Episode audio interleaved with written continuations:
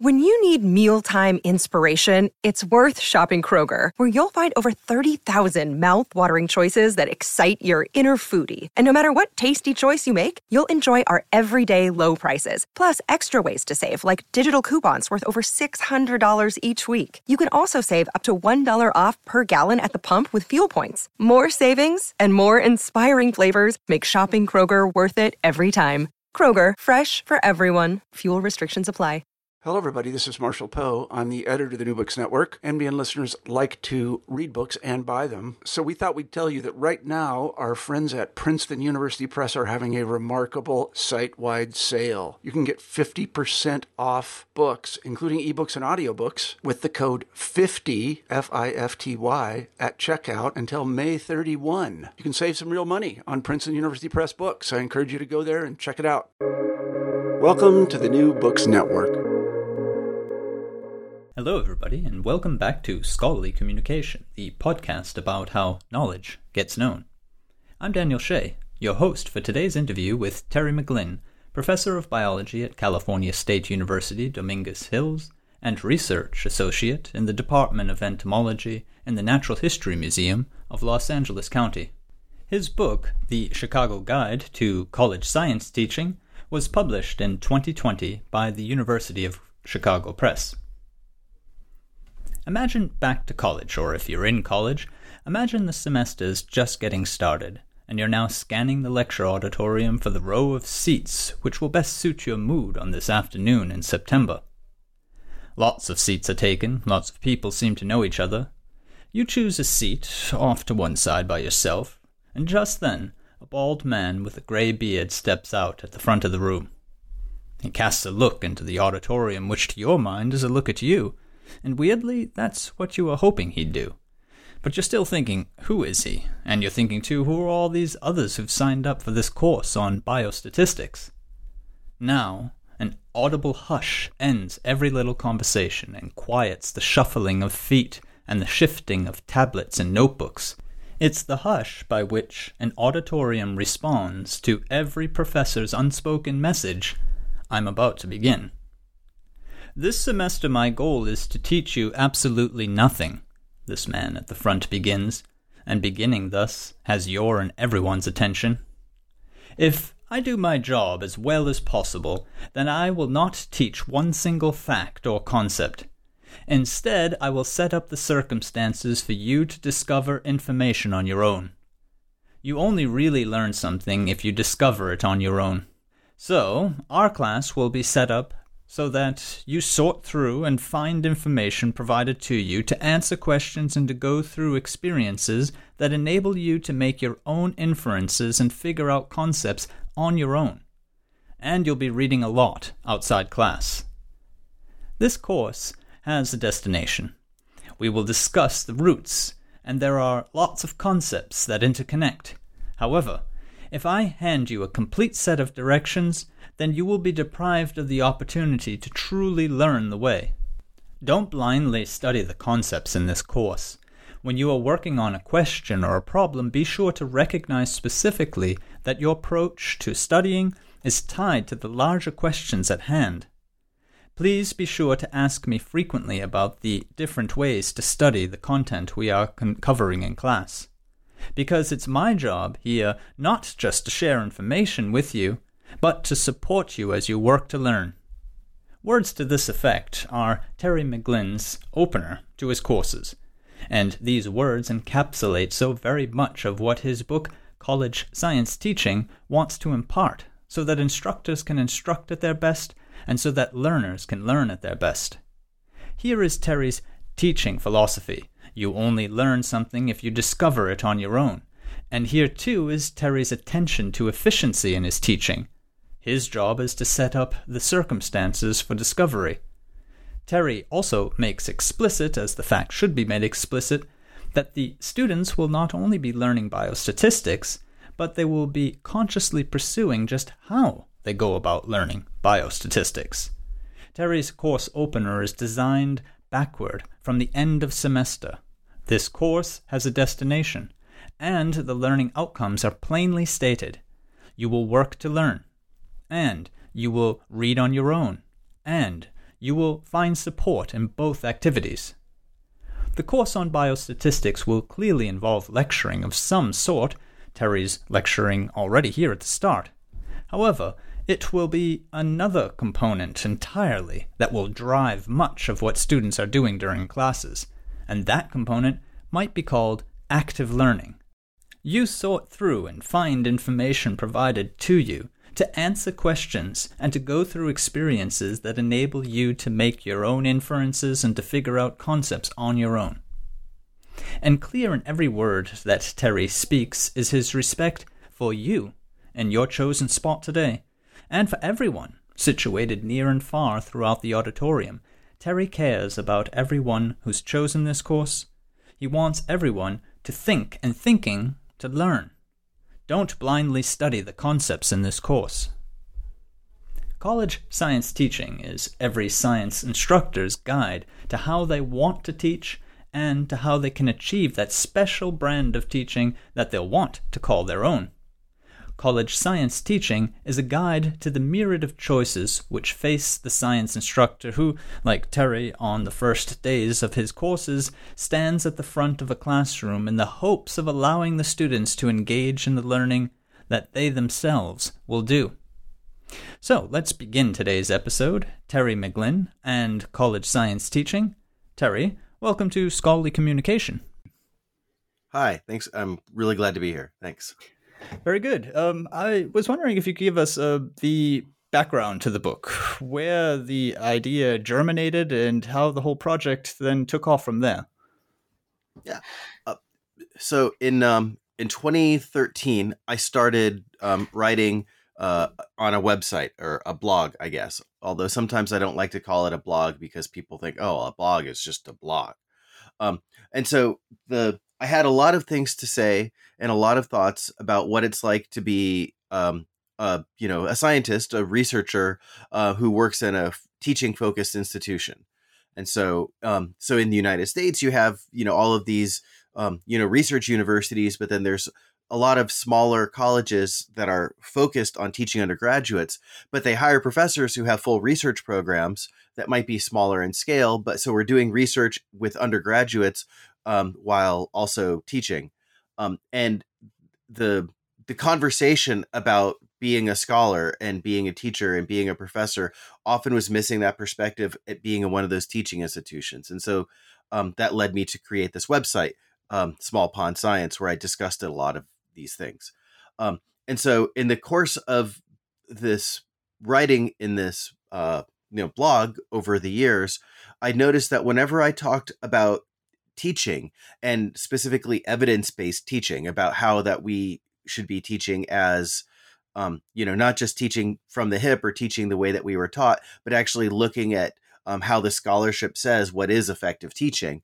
Um, you know it got a lot of interest a lot of comments the post got shared a lot um, and, and so i noticed that there that many scientists don't pay attention whatsoever to the the scholarship on effective teaching. It's a whole field, right? There's they're all their own journals. There are, you know, obviously there are experts in you know science education, um, um, but the people who most people who are teaching at the college level aren't actually paying attention to what the experts are saying and studying about how to teach effectively. And so I saw that there's this gap of communication between um, the experts in teaching and most of the practitioners. Um, and so um, I I was really interested in filling this gap. And so it was uh, intimidating to me as a person who um, is not, I'm not a science education researcher. I, I study ants, that's my research field. Um, but I spend plenty of time reading about, um, you know, the scholarship of teaching and learning. And so um, I, I felt like to bridge that gap, I needed to write a book to reach out to the scientists who weren't going to be picking up the more scholarly books on um, on science teaching, and um, and so I think uh, and so hope you know I've, I've now I've done that, and so that I now I think that there's like a an audience out there of people who hopefully after reading this book will be more inclined to read those journal articles about science teaching or read more scholarly books targeting people who are already really interested in in teaching well Well, I think the book definitely achieves that. I mean, and I think that you uh, you you portrayed it slightly as a deficit, or you were intimidated at least by the fact that this wasn't your background, but your background is science, and you are teaching, and that's kind of one of the things that comes out through the book. I mm-hmm. find that it becomes then more understandable because it's from, as you state in the uh, introduction, a very practical standpoint. It encourages the step into the specialist literature, but it's really trying to help scientists teach better. Um, and what, what what one of the things I find that the the book achieves is to help. Uh, you talk about a chasm separating scientists from scholars of teaching and learning, and I think it certainly helps bridge that because it speaks in such a, a direct, clear, practice oriented voice. Yeah, thanks. Um, I I'm not sure. I mean, I I think for the audience that I'm trying to reach, I think I hope that I've accomplished that. Um, in a way, I feel like I'm a little disappointed in that um, it just seems like to have not caught on or attracted the interest of the people who actually are the work who I'm trying to highlight in the book, the people who are scholars of science education, um, you know, who say, here's how to teach effectively and who do all the research for this. And so, you know, I try to point towards this work in the book and the notes and, you know, um, and clearly, I, obviously, what I'm talking about is informed by their research. Um, but I feel I, I don't know if they feel like I dumbed it down too much for them, or I tried to simplify or avoid the, you know, uh, if if I think it's possible to talk about really complex topics in a really straightforward way that people can understand without using jargon. As a science communicator, um, yeah, I feel like I could explain, you know, the biology of ants without using, you know, very detailed, you know, evolutionary and ecological and myrmecological terminology. Um, and so and i think the same thing is possible for for talking about teaching which is what i tried to do. Um you know because when you read books about science teaching usually they are filled with the words about pedagogy. Um and uh but a lot of that language involving pedagogy is not are not words that scientists pick up um in their education. Is this information that that we all should have? Oh definitely um, but we don't. And so I didn't want to teach people the jargon. I just wanted to introduce the concepts in a really general way. Um, so, but so that side of the community hasn't said, "Oh, well, this is a good entry point to our work." They haven't said anything like that, as far as I know. Um, but uh, I find that a real pity, uh, and, and and and what you say about the fact that you know you as a science communicator uh, can speak about your science in a way that reaches you know any audience that you happen to be aiming for of course education should be able to be taught that way or talked about that way or researched that way. I mean i see no need at all that it be a closed off community with its own language. Uh, i mean education is about people. Education is in my view so much about communication. If you can't research education in a clear way then i don't know if you're doing the doing it right Yeah, I think maybe I think I mean it might be just the thing of territoriality where it's like they might be thinking and they probably are very well correct. Well, who is he to write this book? Um, like who am I to write this book when it's not my field of expertise? Um, I sort of felt like, well, no one else has written this yet, and as a practical guide. And so, actually, the working title for this was a practical guide to college science teaching. Before the University of Chicago Press decided that they wanted to call it the Chicago Guide, and I thought that was a nice idea. Um, and so, um, and so the idea is by calling it a practical guide is to say, okay, I'm, you know, it's just here are the pragmatics about doing this. And so the idea is it doesn't mean that I necessarily have to be like uh, a scholarly expert, but I'm more of a practitioner. Um, and so here's one practitioner talking to other practitioners. And so from that perspective, you know, I think it's successful. Um, but hopefully, um, the you know i think the, the this chasm you know i think we need to have people approach it from both sides. I think we need to make sure to understand that as teachers of science that um, we need to be professionals as teachers and to engage in the literature and the knowledge about teaching. And then also then the scholars of science teaching um, uh, uh, you know will continue to need to work make their work accessible uh, to others. I think it's always important for academics across the board, regardless of our field, to try to make our work accessible to people who are not um, specifically in our discipline. Um, and so a few years ago, I made this conscious effort. Whenever I'm writing a scientific paper, my goal when writing this is that someone who's not an expert in my field could actually read it and feel like they kind of understand it, um, which has really transformed how I think about writing, um, you know, my own science. Um, and so I think a lot of these articles about teaching are really understandable until they talk about the theory they're working on. And then once you start, and then, um, and if you're not familiar with that theory, then all of a sudden you have to start, you know, Googling and looking at Wikipedia and finding all this background information just to understand the idea in one particular article. Um, you know, just because, you know, uh, you know, bodies of knowledge are based on theory, and understanding how these theories work is foundational for in- understanding the field. Um, and um, and so all these theories of education, um, which are important and foundational, are ones that scientists generally aren't familiar with. And it's actually usually possible. I mean, my own background is literary studies and modern languages. And whenever I was writing in that area and now in writing studies as well, I always found myself incorporating the theories into the explanation or into the topic or whatever it might be that I was actually writing about at that moment. So, I suppose, much as what you're achieving in, in your science writing, I was making it understandable for anyone who just happened to be picking it up at that strand in the discussion, if you get what I mean. So, in other words, there's no real need to just sort of name, cite, or give a piece of jargon without necessarily incorporating it into your particular study at that moment, is there?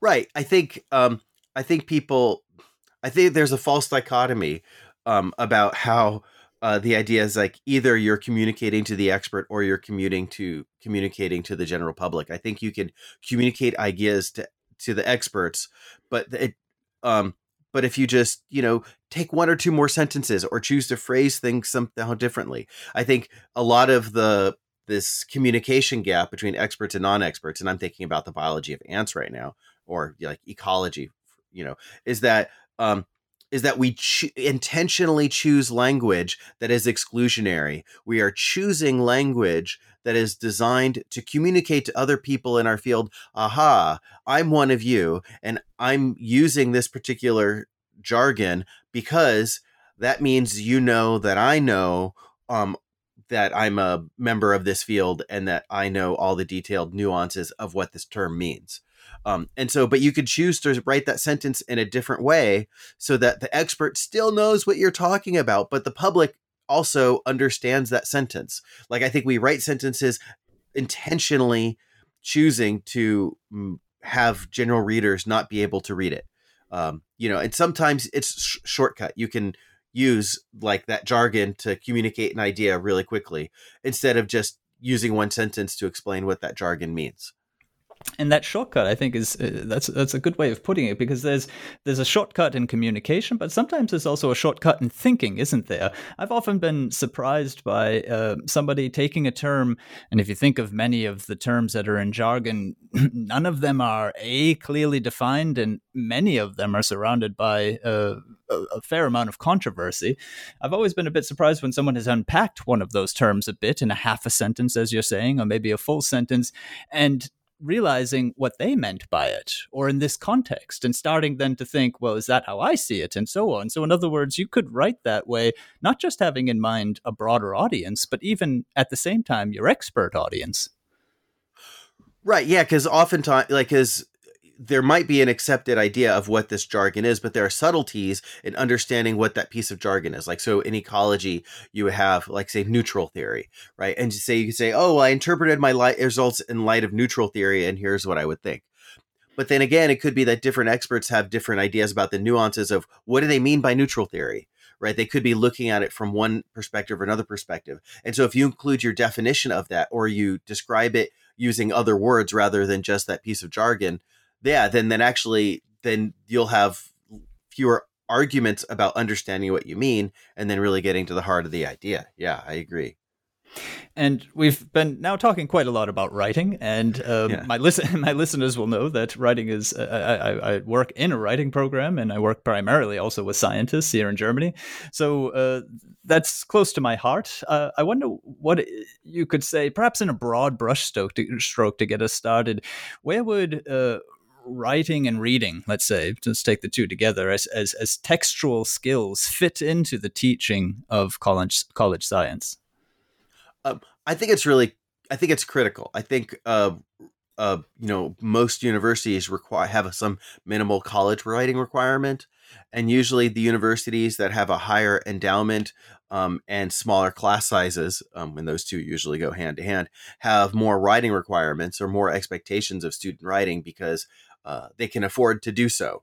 Um, because um, you because writing requ- writing eh, teaching writing requires feedback from you know and that takes time to give quality feedback either you know a conversation or back in writing um, and so um, um, if you can't write it well, odds are that you can't explain it well, which means odds are you uh, can't understand it. But oftentimes, I think we construct our understanding through our writing. Um, and so, if there's a complex idea that we're trying to break down, as you put it into writing, then you start to come to an understanding.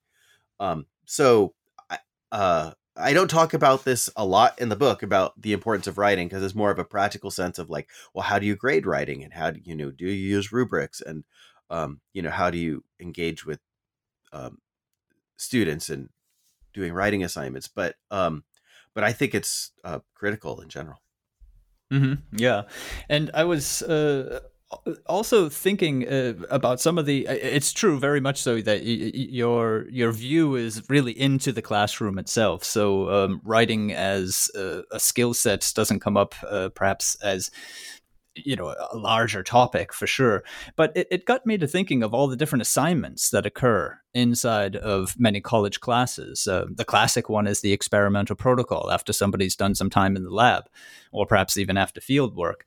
And uh, you talk that uh, you say that if we're learning then we're engaged and we're motivated. Um, in other words the two need to go hand in hand. It's very hard to be actually learning something if you're not, you know, understanding why you're doing it and caring about it. And that brings me to the idea of uh, authentic assignments. Many experimental protocols are you talk also about this uh, at some point in the book. There's a, there's just tradition in science teaching. This is the way we do it. You know, for ten years we've done our experimental protocols in this particular fashion, and it would be interesting to say, okay, well, yes, the science needs to go in there. You need to show that you've understood the experiment and the results, but why not make it authentic in the sense that you submit it rather than hand it in? And that perhaps a postdoc or even the PI perform as an editor the kind of work that you would when you were later on, if you're so lucky in, in your scientific career, submitting um, research articles, right? And that maybe even a journal, an online journal, get put together by the science department and the publishable, quote unquote, publishable uh, protocols get put up there. Yeah, I think that, um, and I think that idea intersects with, uh, with uh, what in the United States, at least I'm familiar with, is like there's an, a growing interest in course based undergraduate research that you're doing genuine investigation. Um, and so I think if, if you're giving students a writing assignment where they're supposed to write about what they did in lab or in the field, if they did a project or if they're followed a protocol, but then they need to write up what that protocol is. If you if it's a cookbook project, you know, which you didn't design the methods yourself and you're just doing what you were told, and then you're writing the methods, well, then simply you're just jumping through the hoop of explaining the cookbook method that you went through. You're, you know, it's like you, there's no ownership. And so the more you can build in original investigation, the more you give students an opportunity to uh, um, uh, attempt to create a new understanding um, or create new knowledge for the world um, or at least new knowledge for themselves um, that they didn't know, and they discover it through science rather than, um, just, you know, having them repeat an experiment that's already been done by either uh, previous armies of students or you know in the literature. Then that means that um, when they choose to write about this, then they realize that they're doing something that hasn't been done before. So there's a real need to communicate this well and to and you're actually crafting something new. And I think um, I think that's really important. Um, and so just like when you assign a typical, like a stereotypical term paper where it's like, I want you to read a bunch of stuff and then, you know, synthesize it together. Uh, you know, in theory, what you're doing is you're asking students to like come up with uh, an understanding and and formulate new questions and come up with new kinds of knowledge based on integrating the things that they've read. Um, so again, it's it's like so that's a form of inquiry where you're actually asking questions based on what you read rather than just trying to repeat.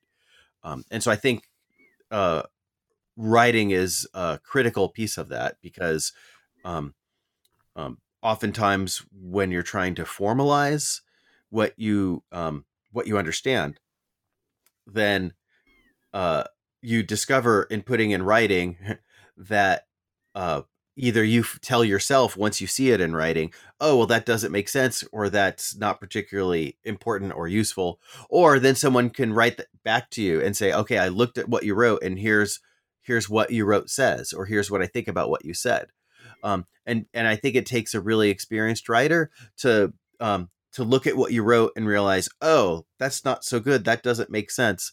Um, and so, what we do when we're teaching writing and science um, is um, is we're showing students uh, what that accountability in your own writing looks like, where you can look back at something that you've read probably after you let it sit for a few days. Usually, student assignments might not have those few days available, right? and then and you go, oh, okay, uh, um, now I see. Okay, you know that doesn't communicate what I wanted to, or that um, that's far too superficial, or that's just unclear. Um, and so, but what we need to, and so, uh, you know, as gently as possible, steer to students to seeing that understanding in their own writing. You know, that's why you always ask. You know, I remember I always got the response when I got writing back from my professors, and it said, "What does this mean? What does this mean?" I'm like, "I just wrote a sentence. That's what it means." Um, it, and and I think what they're doing is they're, you know, what they're doing now. I see is they're asking me to ask myself, "Okay, I said that." But when I said that, what, you know, that was unclear. Instead of just saying it's unclear, they're asking me to ask myself, what does that mean? Um, and so then I could discover for myself that it's unclear. And th- this puts me in mind also of the the negative impact, or just the simply lack of impact, as you say, that um, you know, sort of just following up tradition, the way that the course had been held before you hold, hold it also in the future can have on learning.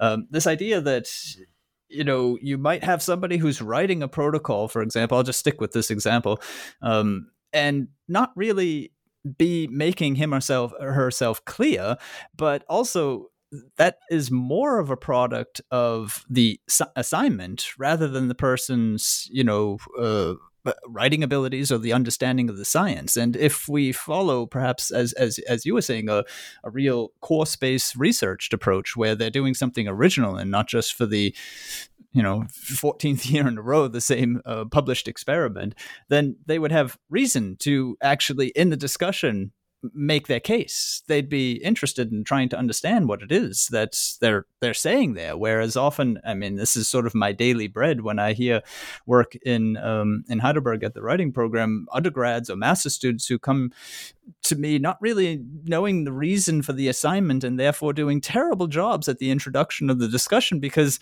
you can't write those parts of a protocol or later an article unless you're you have a very clear purpose. I mean, they they live from a purpose, don't they? Yeah, it's so uh when you're trying to complete those assignments like these, you know, like a cookbook assignment of like write the protocol for this thing that you did, right?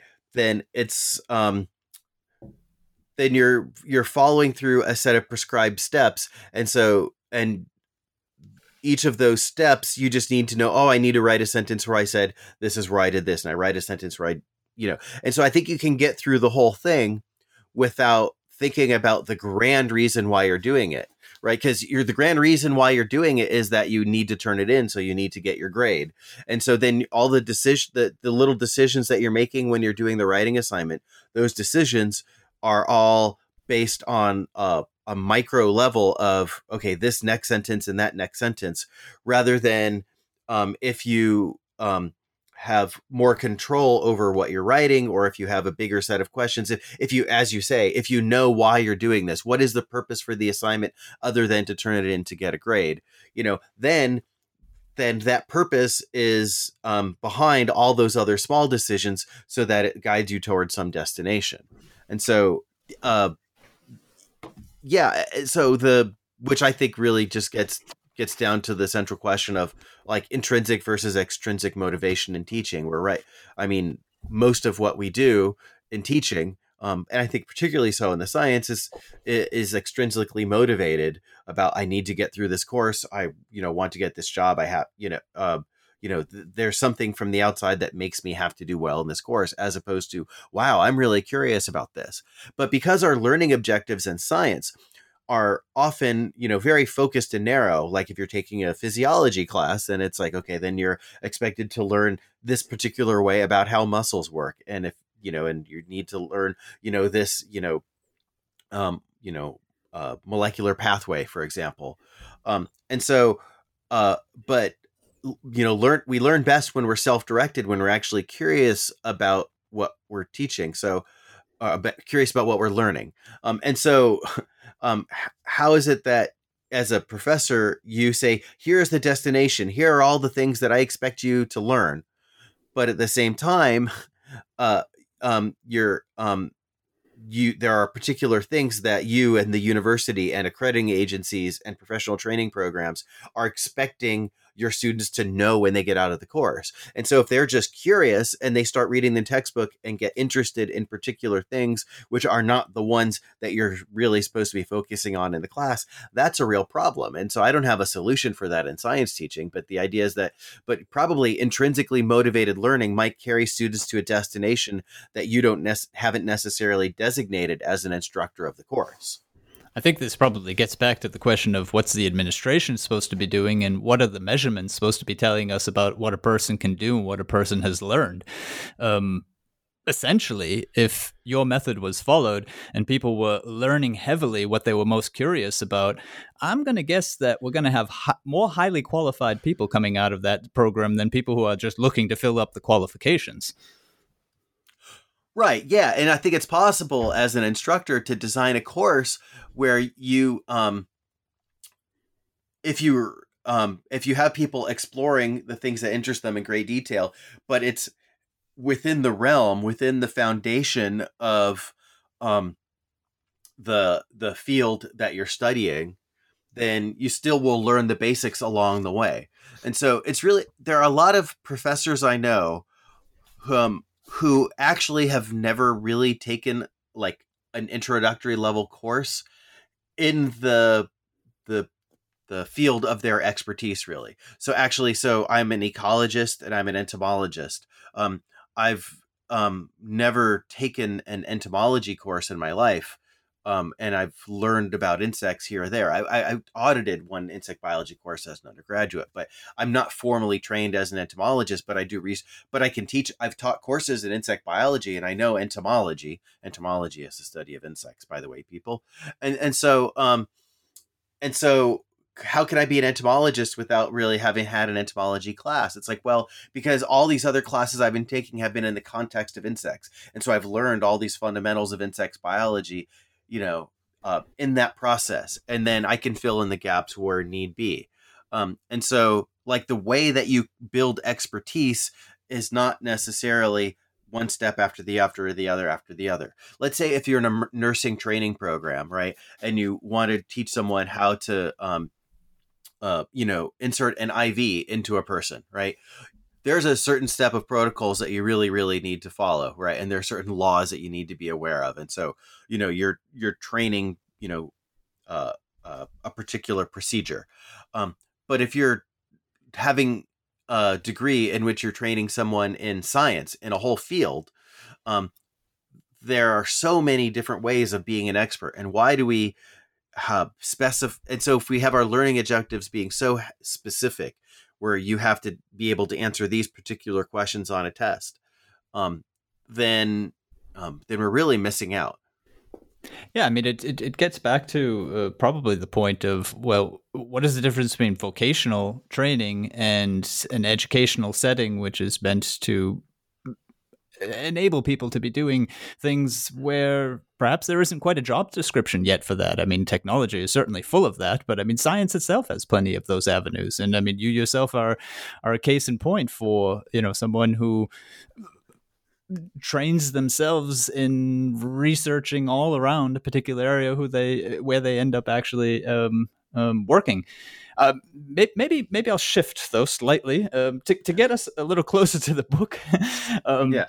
It, some some of my questions. One of the things that really jumped out at me uh, was uh, on, on on page nineteen. I've got it open before me because this was really one of the key moments in the book. Besides the uh, opening lecture, which which I quoted at the beginning, um, was about learning outcomes. And we've been actually talking around this point as we've said much of what we've said so far. So the purpose of teaching, I quote, is for us students to learn.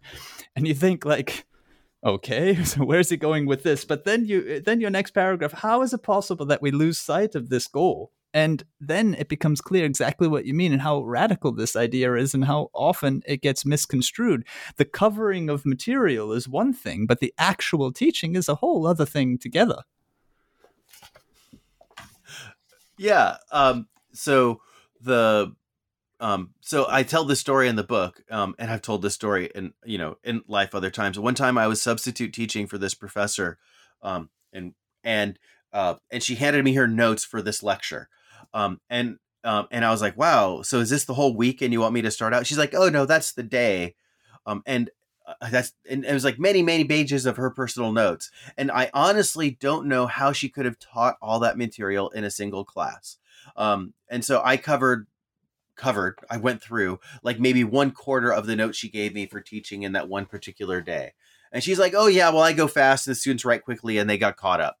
Um, and, and it's like and so it's like so from her perspective when she was teaching that class she was just um, basically telling students, here's a bunch of terms, here's a bunch of ideas, now go home and read it, which I guess is one way of learning, but she wasn't really teaching it. She was just saying, here's a bunch of, here are the things that I'm expecting you to know. And so it wasn't being taught.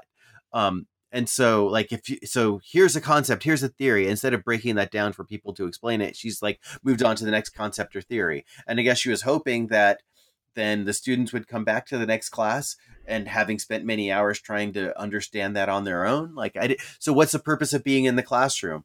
I mean if you're just telling students i expect you to learn these things and then they can go home and read them um, you know then why are you paying for an education? Why are we there? Can't we just give them that list of things that they're supposed to learn? Um, so the big, I think big what, textbook maybe or something like that. right. I mean, yeah, you have a textbook, but so, so, I would hope that if you're doing something in the classroom, you're doing something in the classroom that you can't get from a textbook. Um, and but sorry, yeah, yeah go, go, on. Yeah. Okay, well, I was, just going. To, I was just going to say that this is this is what makes me think of um, the the section where you start talking about you know a teaching style, developing your own style. So I mean, I suppose we're at the kind of teacher who's beyond your example, where they've realized, okay, actually, I do need to teach and not just simply preach. I guess you could say, uh, but but even there, real like basic foundational issues start to come up as as I was reflecting on what you wrote. You talk about the fact that you know picking bits and pieces from great courses that you can remember doesn't ensure that you're going to have then a great course yourself as a teacher or relying what else are you going to rely on? Relying on your own learning experience is going to probably not get you very far because your learning experience is unique and probably exceptional if you've ended up being a college teacher. Or the or the other one which really got me thinking was times and places are different and i mean i lived through this myself I, I grew up in massachusetts and did most of my education there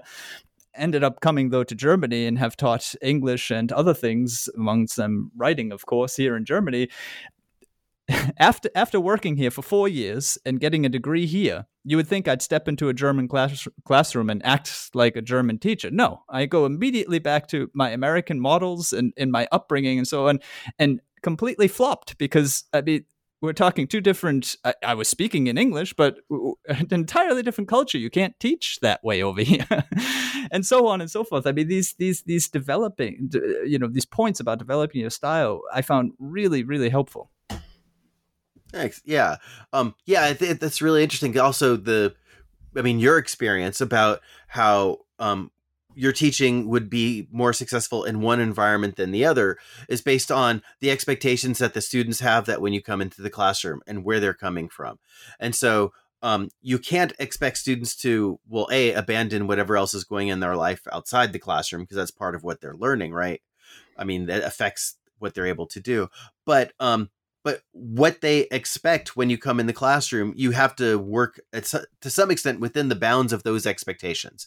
If you you know if you give them some something completely different than they want or expect you know then they then then you won't have buy-in. Then they you know because ultimately for a student to do well in a class to and from that perspective i mean to actually learn stuff rather than to earn an a which the two often could be different um is that um but for a student to actually really learn they actually have to like being there and they have to feel like they're part of the class and that what you're doing makes sense so i suppose if you come in and you're this guy you know teaching in uh, north american style although i really i'm curious now what makes a german classroom a german classroom different. Um, but i can see you know how that doesn't meet their needs I, well, I mean, I could, in, in, in very briefly, I, I want to st- stay yeah. on your book, but very briefly uh, fill that in. Um, it, it's a German slash international classroom because mm-hmm. I've been most often in groups where somewhere between 50 to 75% of the students were German. And that means I could have a very large percentage of people who, you know, were non German. And uh, essentially, the uh, um, North American or American style uh, is speaking, let's say, too much in a democratic, eye level sort of we're all in this together approach. Um, I had my most success in the English departments because the English departments there's so there's so many students there who have been abroad and are acculturated to this that they were ready for it and as you say expecting it but outside of english departments the the approach has been more you're the teacher over there and you're standing on something higher than us for a reason, and we're ready to kind of listen to begin with, anyway, right? And then we'll see how the class uh, develops. So, I suppose in a very simplified way, that would capture a little bit of the difference that I was facing. Yeah. Oh, yeah. Okay. Yeah. Yeah. So the thing is, yeah. And so the that relationship with your professor, how you perceive them, is so important right and so like that you feel respected and so and so it sounds like that if you establish the idea is like if you embrace your authority and you say i'm the expert who's in charge here and you emphasize that then that might be more important as opposed to where in the us like you know being folksy might you know and while recognizing you're an expert, not thinking that you're a better person because you're an expert, kind of thing. That, that's that's like, that's a really good way of putting it. Actually, that that that that that more eloquently expresses what I was after. Yeah, yeah, definitely. Oh, okay. I think I think that's yeah, that's that that would explain one element of it anyway. I mean, there's so many other okay. things involved, but but that's that, that, no, that's quite good. Um, huh. what one of the other techniques or developmental approaches that you bring in uh, many different times, and I mentioned it also in the intro, was the idea of a teaching philosophy. And uh, I, I realized I had one without knowing what it was, and now I know what it is, and that's always cool. So thank you. and, yeah. and at the writing program, mine is you can write it better than I can. Let me show you how. And that was always sort of swimming about in my head. I, I, I, had put it down for myself in a notebook somewhere, but I never really sold it. And now I see actually that is something that you can also share though with um, your students and with the program that you happen to be working in. I would think, right? Oh yeah, I think so. I mean, also the thing is that that would, you know, since that essentially, whether you know it or not, you know it guides the choices that you make throughout the semester right? If you if your whole if your whole course is like this choose your own adventure where you keep making decision after decision after decision through this maze right? Then if people know your guidepost about what's guiding your decisions right? And so if you're and so there's a, obviously a few things that structure this decision you know about if you're being respectful for students if you're being efficient and so on like but um but also your but your teaching philosophy is like guides you towards what well which one will help students learn better like what am i trying to do with this class right? And so the thing is it sounds like with yours then um then first of all that communicates to students that you believe in them that that they can do it better, right? If they're writing their own idea, then they can write it best. They can write it better than you. And you're just showing them the pathway to be doing that. And I think that's really powerful for the for students to see that. Um, and so that way they know that they're respected, but they also can see, oh, that's why he's doing this because he's showing me how I can do this. Um, and right, I'm not going to write it for them. And and plus, since I'm dealing primarily with natural scientists and come myself from the humanities, I, it it was also meant as a message of literally, look, all I've got here is ways of writing. You're going to have to pick up the other end. yeah, it's like I can't explain the science, so that's up to you. Exactly.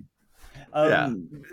G- good. Yeah. Well, uh, one one thing that we have touched upon, I'd like to come back to it briefly, though, uh, because I, have been doing a few other interviews on education. Uh, one that was just published about two or three weeks ago, um, called the Teaching Archive, which was in the humanities, and there, uh, it was just a brief review of English studies and showing back over the past century how how different teaching practices were to what they are now. And, and, and very often it was, just as you were talking about earlier, original research. It was, you know, bringing, for example, uh, students into the British Museum, into the archives, and having them look at, you know, all the documents that surround perhaps a novel or a particular poem, and having them piece that together, together to understand the poem through that or to make sense of it. And, and this brings me to the larger question of, okay, well, if what we need to do is motivate our undergrads or even our master's students in the sciences, how is it that we then devise this original research? How is it that we also perhaps communicate to certain PIs or professors who think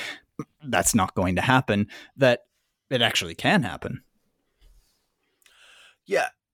Um, I think it's a, I mean, it's a skill that some people have. Um, but I, it's we would have to do it differently than the way that we run our own research labs. Like if we tried to design an experiment like the way that we would run our like that we would do a project around lab, then then then these course-based research experiences won't necessarily be successful. And there is, and so, there are so many, you know, um, handy. Actually, there are a lot of practical guides and suggestions towards how to run a course-based undergraduate research experience. And so, but how is it you get a whole class of people working together on an original question where you can work towards and find the answer? And I think the answers ended up being very discipline specific. What that looks like in chemistry, for example, would look really different than it would look like, say, in animal behavior versus what it would look like in molecular biology. And so, um, so I don't, um, you know, do like you know biochemistry, and I'm like, how could you ask an original biochemical question in a lab? I don't. I honestly don't know, and I wouldn't even know where to start. And I'm not sure I could really advise a person.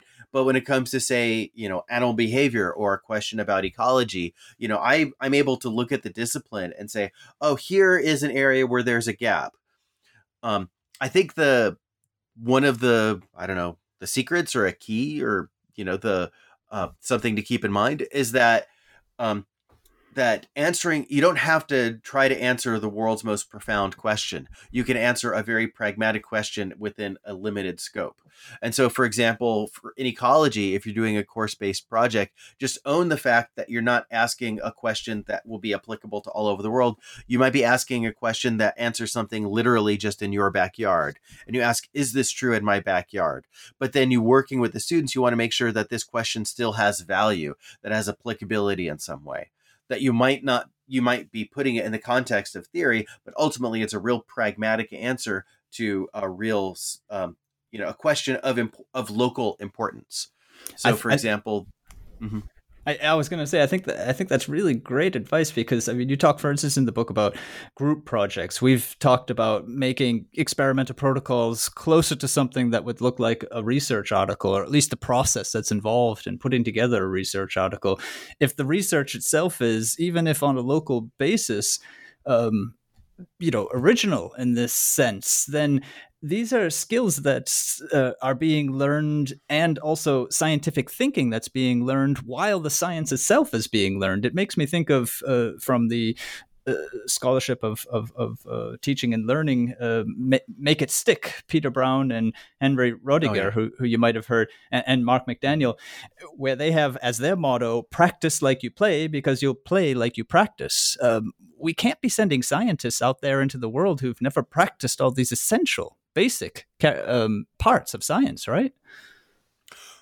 Right. Yeah. And so and so and if and if what we're and so the a lot of undergraduate education involves if students are going to be doing science that they're just jumping through the the steps that have been told them about what they're supposed to do when right and so but then when you actually are like hired in a job to be a scientist or you're becoming an academic or you know if you're just communicating or even if you're like if you're a k through 12 teacher and you're um and you're teaching science to kids right you want to sh- you want to show that science is a process of genuine inquiry right? And so um and so how how could we teach someone how to become a scientist without involving genuine inquiry at at all levels right? And but yet somehow we often do where you know the inquiry is like often put into small little corners you know um, rather than being an integral piece of the curriculum i think that's really really changing quickly i think in the united states the the idea is that as as active learning is catching on um, and and evidence based teaching seems to be actually more infused across institutions, and there's care being shown to this. I think we're actually having, you know, scientific inquiry on, you know, to answer interesting new questions in the context of learning. I think is becoming more and more common. Um, you know, I'm hopeful. Oh yeah, um, and you're making your contribution to it as well, which is very good. um, another one of these sentences that just jumped out at me, and I have to come back to it because it circles one of my favorite topics, which is writing, of course. About lab assignments, um, you write lab assign- assignments for labs can be all over the map. and I just thought that was great. It, talking about this idea of the variability of expectations when uh, the assignment is then uh, graded. Uh, the inconsistency in the experimental protocols as to again expectations or the way that they're explained you um, make the point also that uh, with the TAs and writing assi- assistants, so people who may not even be in the sciences, perhaps they're from the uh, writing across the curriculum program, perhaps they're from the writing center. So those writing assistants, I assume you meant, um, that they should be actually involved in the materials creation and in the lab planning and the grading because um, it's not a given that somebody who's great at one particular area of science is going to be great at you know setting such assignments, uh, lab assignments, so that you know students can get something out of them. Yeah, so um, so at my university on our writing across the curriculum committee, um, I uh, some people might think that this is like you know a bureaucratic hoop, but I think it's actually a really uh, uh, important and useful step. And so we're developing uh, courses in each major that are a, a, writing course that you as students would need to take in their major to graduate. Instead of having just a general writing course you need to take to graduate across the whole university, you have a course within your own discipline. And so students are being taught to write in their discipline. But the development of this course and what this course looks like um, is with the the feedback, but basically the authorization of this writing across the curriculum committee. So this course in discipline specific writing still needs to go through review from faculty, from um, from other disciplines. Um, knowing that, that not that that they're experts in writing in that particular field, um, because discipline specific writing I think is important, but um, but if you you still have to have that grounded in making sure that it's understandable to everybody even if you're writing for your own discipline. Um, and so uh, i think a central challenge for a lot of faculty and i don't really touch on this in the book so much is that it's really hard to learn how to give good feedback um, to people who are writing. Um, like it's um, it's easy to diagnose that you know writing needs to be improved one way or the other um, but to to give feedback which is encouraging um, but at the same time constructive. Um, it's not just about you know putting a happy face and not using a red pen right? It's like you have to be really structured and careful um, about um, identifying information that will steer a person towards the right way. I feel like when i talk with person about their writing that's so much more effective than simply just writing notes on what they um, are getting back. And so uh, Kevin Gannon, um, who um, I whose reading I appreciate and who I know on know on Twitter, um, has said how what he has done in the past is he uh, he's a historian. Um, instead of sometimes instead of just handing a student assignment back, he'll actually like make an audio recording that's like a few minutes long, you know, and then send that file to the students where you describe, oh, I'm reading through this. This makes sense. This doesn't. Oh, could you know this place looks good. Uh, I have an idea here. And imagine that kind of feedback if you were to put in print would take far much more time. And so I feel like if I've read an essay and a student comes in my office and we talk about it, that's far more productive than me just handing it back to them in writing. Um, and so I like this idea of giving students recordings.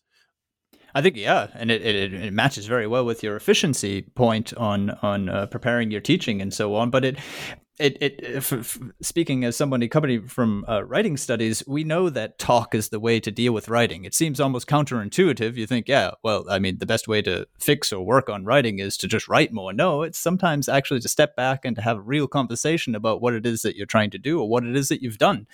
Um, so, yeah, I wholeheartedly agree. And this would back up that idea that you do need to have these uh, writing assistants or these writing professionals or these people from the English department, whatever they might be, who just have uh, maybe more contact with you know textual purpose textual structure and such things as that and also dealing with textual feedback um, you know working with scientists. Um, it's, it's one of the general themes through your book that you know it, lots of people need to come together for this education to work isn't it? Yeah. Yeah indeed. Um, and so and also i mean a lot of science education isn't necessarily about science. Um, and you know i mean science as a process um and so the we're trying to understand a whole bunch of facts but we're also trying to understand how those facts got created in the context of history and how we know what we know and how and where the gaps in knowledge are are part of understanding sociology um you know and culture and history and um you know and psychology and cosmology right and and philosophy ultimately. And so um and so that interdisciplinarity is is really critical and i think writing is where that interdisciplinary interdisciplinarity can really happen you know if you're going to a writing center and you're talking to someone about your work who's not a scientist then i think um, they can help you see that bigger picture yeah, and plus there's also this. Um, again, this is in English for academic purposes. This is sort of you know daily bread. This idea that in the sciences you're uh, doing maybe at best half of your time doing what people would see as normal science. The rest of it is communication. I mean, the whole process of a research article is entering into a community, thinking like them so that they'll understand you, getting your purpose across, and then gaining citations so that you become more and more of a member. Eh, as you said, this you're not just doing. I mean, science is a process. You're not just getting a whole bunch of facts into somebody's lap. Right. Yeah. Yeah, and so and I think actually in terms of how we craft our learning objectives, then effective I mean people often talk about science communication as a thing that you do to non-scientists. Um, that it's like that's like a form of public outreach that if you if you use that terminology science communication to someone at least within the US then I think then they will think of like oh that's you, when you go give a public talk or you're writing in the newspaper or writing a blog or on Twitter as like or whatever um, but really um, like science communication is when you're communicating about science, which for scientists most often is with other scientists. And so science communication is still a really important skill. Um, just when you're right, because that's um, when you're writing an article. Again, like as you say, most of it is is contextualizing and communicating to the the context of what you're saying.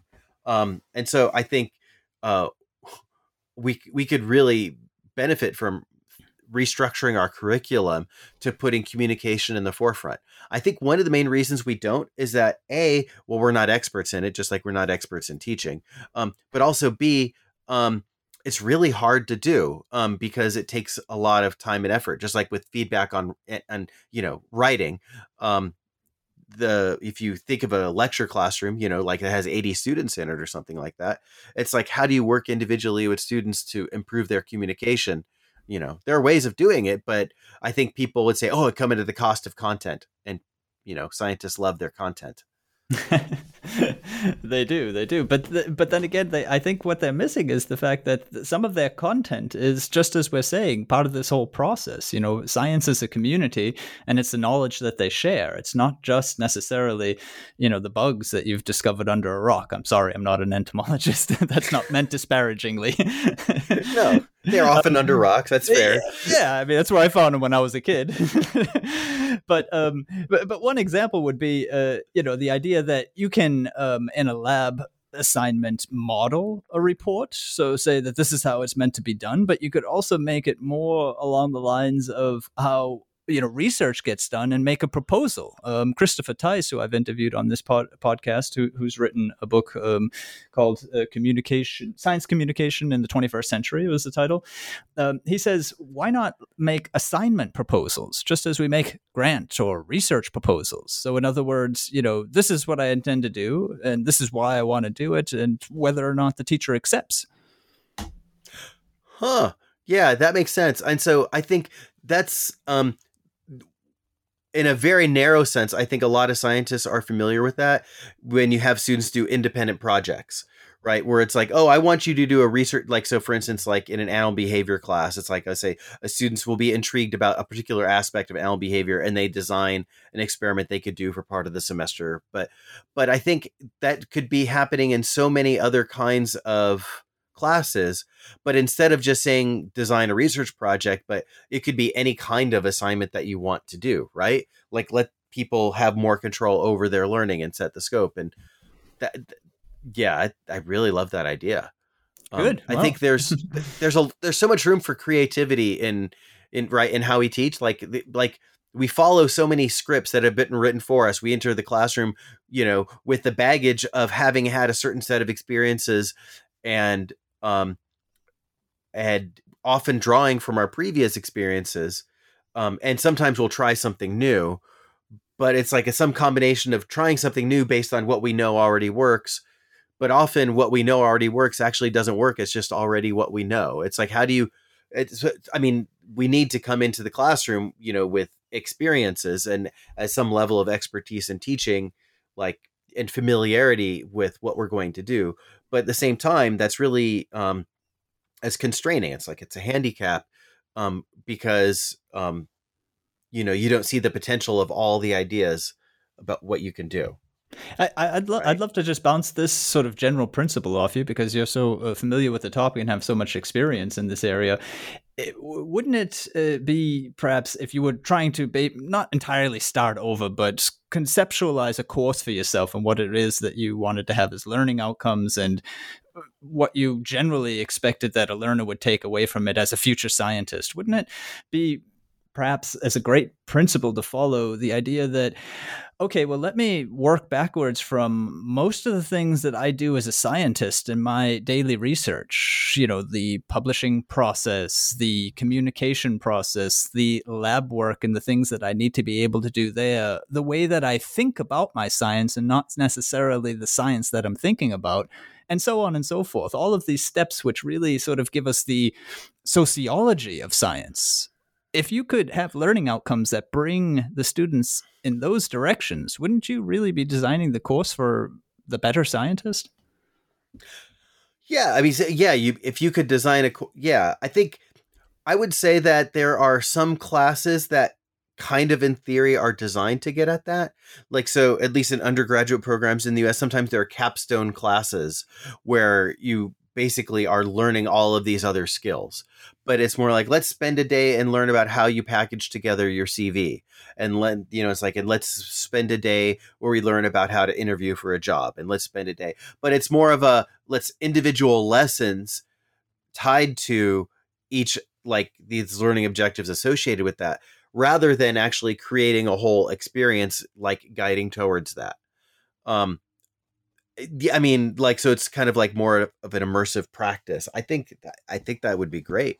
Um, I think the, um, and I wouldn't even be surprised if in a class like that, right, where you spend a lot of your time, you know, working through the pragmatics of what it means to be an academic on a day to day basis that way, right, or being a scientist on a you know day to day basis, doing and publishing research, that through all those struggles of the practical stuff, you actually end up learning more science in the meantime because the science that you're doing, you know, is particularly meaningful to you, right?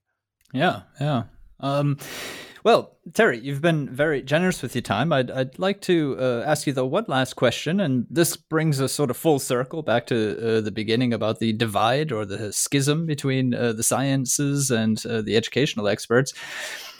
Sort of broad question, answer it as you please. Uh, does, does college science teaching need more non scientist input? And likewise, do education researchers need more non education re- input? Um, I would say, um, honestly, no. But I think because I think, but I there are plenty of scientists who are, um, you know, education experts. Um, I and I think they need a larger platform. Um, but and I and I think at the same time, um, uh, the people who are um, doing the research on science teaching and education um, are just like every other academic field in that um, you know they're writing for one another um, and they're writing for the people who want to hear what they have to hear and so when i'm an ecologist and i'm writing my peer-reviewed research articles um, like i'm realistic about the journals that i'm publishing and the people who are reading my work and so when you publish your findings in a science education journal then you're targeting people who are reading science education journals most of whom are people who are you know doing that research. Uh, and so I think what we need um, is in general, and I guess this maybe this is another way of rephrasing the question, is like we need more interdisciplinarity and multidisciplinarity. Um, it's like so the there's been such an emphasis in I think in the past you know century of where academics become experts in narrow disciplines like you're an expert in this narrow thing but and then you emphasize the your expertise and your prominence by knowing that narrow field really really well and as like almost as a point of pride. I'm an expert in this and i don't know anything about that stuff. And so uh, there are a lot of uh, impactful and successful academics you know would be successful in many different fields simultaneously. Um, that was the idea of what it was to be an academic, to be a polymath and know and ha- have expertise in multiple domains. So when did we in academia give up on the idea that you're that that it that you can be an expert in um, on in more than one domain? like that because I study insects that I'm not supposed to be a person who understands and thinks about teaching or understands and thinks about literature, for example. Um, uh, but I'd like to think that even though I'm not a professor of literature, that I'm that I, um, you know, that I read um, a lot of you know novels, and I can think about literature in a in a constructive way, and I can have a positive conversation about that with a professor of literature and not sound like an idiot. I would think. Um, and so I wouldn't necessarily call myself an expert, but um, but I think academics need to be accept, more open to the idea that we can dabble into other fields and that we can communicate with experts in others fields um, in a meaningful way. And so, like, if you're, you know, if I'm talking to professors in other disciplines, I, we feel like we're just barely treading on their ground. Be like, well, I can't really understand what you're doing, but then there's this little bit, and they try to explain to me somewhat. But how about we actually just understand that maybe we can really more deeply engage with one another across disciplines. So it's not like education researchers need to hear more from scientists or that scientists, you know, need to um, you know, be open to listening to people in other fields, but I think just in general, perhaps academics need to um, think of themselves um, more often as um, as generalists in part. That obviously we are specialists but at the same time to be an academic means that you're an academic not just an expert in a narrow field yeah, specialization has for me often meant uh, because I've come across many of uh, in, in my areas these ultra specializations that you've been talking about. The person who just like knows everything about uh, you know medieval English in the 12th century, and you just think, wow, man, that's just he's got everything. And then you think um, that these sorts of specializations, though, can be a form of fragmentation because that means that person's uh, area of knowledge is not going to necessarily overlap with anyone else's, or the overlaps will be so thin that you can't necessarily piece it all together into some grander understanding of what's going on maybe in the English language or as the English language, you know, affects other areas all the way into science. Um, science is done in English. And I mean, you could do this sort of thinking with any particular topic. I'm sure you could uh, come up with examples about ants. the point is, is that specialization is potentially a fragmentation. Right and also also it limits the impact of what your work will be. And so i think the i think academics at one point would say i even if you're working in some narrowish field that your information could still communicate with other people and speak to other people so that your ideas which might have broader utility could actually communicate and be found by those people um, who would be interested in that. But if if all you are planning to do is to speak with and interact with people in your narrow level of expertise, then your ideas won't penetrate beyond that. And so, I mean, so what is our vision of what academia is and how we make impact is, I think, a central is a central issue. And so, I I think that, um, you know, so, some scientists I've learned from some scientists that um, your work is not done until you've communicated it um, more broadly, right? And so like there's the process. They say, "Oh, you're done publishing," and once you publish your paper, then that project is done. No, your your project is done. Then after when you publish, then you're talking about it with other people. It comes up, you know, in line at the grocery store, or when you're talking with a friend, or if you're giving a public talk in some group, you know, that it informs in that way. Um, not to say that I'm going to harass a person in the grocery store, you know, line about you know the, Don't the my latest ant. right. Right. But but it's like yeah but it's like oh i study ants oh by the way or it's like or you could talk about climate change or you know as an issue um you know and and how and maybe how it what you do is informing that um or vice versa. And so the um and so i feel like um like there's certain a level of pride that academics have developed in being an expert in a very narrow domain and it's very comfortable and it's also like you know it inc- it ensures some level of career success by saying i am the most expert person in this very narrow thing. Is very different from i'm an academic who works on this but i'm an academic. And so um you know that your job is to communicate and share knowledge I like your and, uh, definition of academic. That's that's that's very interesting, and I want to thank you generally for the book and for the interview. Uh, very good stuff. That is yeah. Terry McGlynn, and his book, The Chicago Guide to College Science Teaching, is out last year with the University of Chicago Press. I'm Daniel Shea, and this is goodbye from me to Terry. Goodbye. All right. Thank you very much. It was great talking with you. And this is goodbye to all of you. Bye bye, and until next time here on Scholarly Communication.